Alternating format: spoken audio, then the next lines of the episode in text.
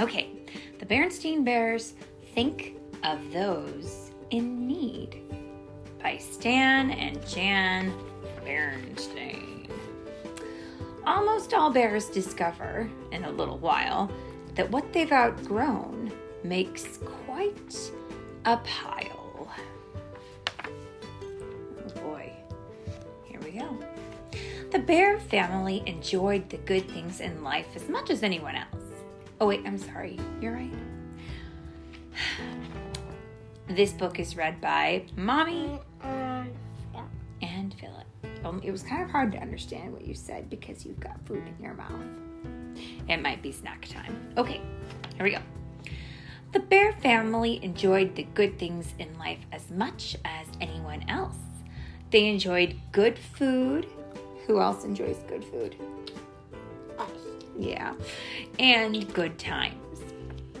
They enjoyed a Mm, Oh, let's get to it. They enjoyed a snug treehouse and a comfortable chair before a crackling fire. They enjoyed books and music, toys and games, quilts, and cuckoo clocks.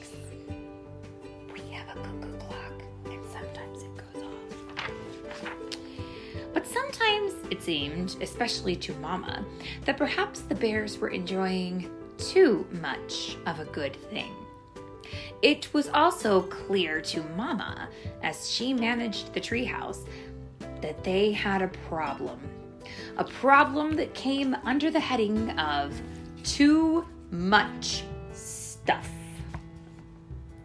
Too much stuff in the closets, too much stuff in the drawers, too much stuff in the basement, too much stuff in the attic.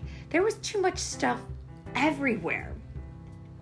It all made Mama a little uneasy, and it was beginning to be a worry. Papa thought there was a too much stuff problem, too. But he was more annoyed than worried. Annoyed about a Fast Wheels car that brother had left on the stairs, and about a squeaky duck that sister had left in the bathtub. But there was much more on Mama's mind than fast wheel cars and squeaky ducks. What was beginning to worry her was that they had so much, while some others had so little. And as sometimes happens with worry, when you go to bed, it can turn into a nightmare. And that's what happened to Mama.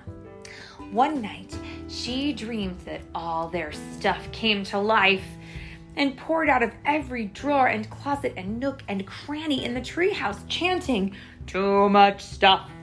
Too much stuff! Uh oh. Now were they trying to grab her? Let's find out. What's the matter? Asked Papa when Mama woke up screaming. It was just a dream, my dear, Mama said. But though she knew it was a dream, she knew what she had to do. The next morning at breakfast, she made an announcement. This family, she said firmly, has altogether too much stuff. It's time to get rid of some of it? Stuff? said Brother. What sort of stuff? Stuff like dolls with no heads, Mama said, broken airplane models, old puzzles, games that nobody plays with, and fast wheeled cars on the stairs, and squeaky ducks in the bathtub, chimed in Papa. Fast wheeled. Now, wait a minute, protested Sister. That's all our stuff. What about some of your stuff? My stuff? said Papa. Like what? Like your 17 fishing rods, said Brother. And the zillions of old fishing magazines you have stacked up in the attic, added Sister. But those are all valuable collectibles. Said Papa. Mama groaned, look who's groaning. said Papa. What about those shelves and shelves of old cookbooks that you never look at? And those old bits of yarn and cloth that you're never gonna use? All right, agreed Mama. I guess we all have lots of things we don't really need. That's just my point. What should we do with it all? The bear family thought for a moment. Hey, Said brother, let's have a yard sale and make a fortune. Yeah. Great idea. agreed sister and papa. But that was not what Mama had in mind. She had been thinking more and more about all those folks who had so little, especially with Christmas coming on. What could the Bear family do? Mama already had a plan in mind. First, she had Papa and the Cubs go through all their piles and make three piles.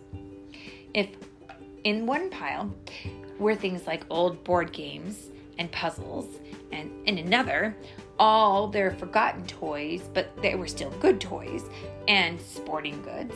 And then in another, clothes and furniture and extra cookbooks and unused fishing rods. Then, when the bears piled everything into the car, there was hardly enough room for them. Where are we going? asked Sister. First stop said Mama. is the old bear's home. Now, the old bear's home was where older bears went to live when they needed someone to help them take care of themselves. Nurses and doctors looked after them and made sure they were all in good health. But sometimes the older bears got a little lonely and bored. They liked visitors and things to do. And that was the best part of Mama's plan. When the family arrived at the old bear's home, they handed out their games and puzzles to the older bears and then sat down to play games and to do puzzles with them. At first, brother and sister were a little shy and embarrassed. The older bears were just so old. But after a while, they got over it.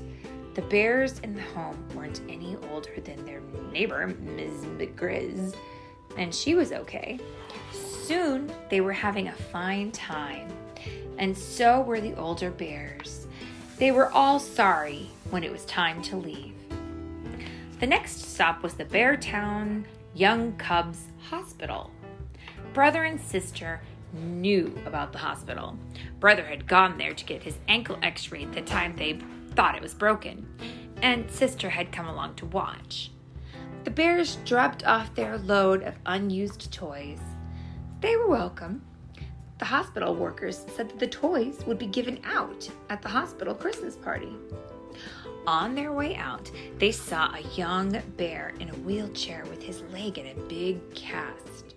They were glad they had brought the toys. He looked as if he could use some cheering up. That nice of them? Mm-hmm. Their last stop was the Bears Town Bears Who Care store. And this was a store that sold things to raise money for needy bears, bears who needed warm clothes and good food. The store was run by bears who were in uniforms and often played in a band in front of the store. The bears lugged all their old clothes and furniture and stuff into the store.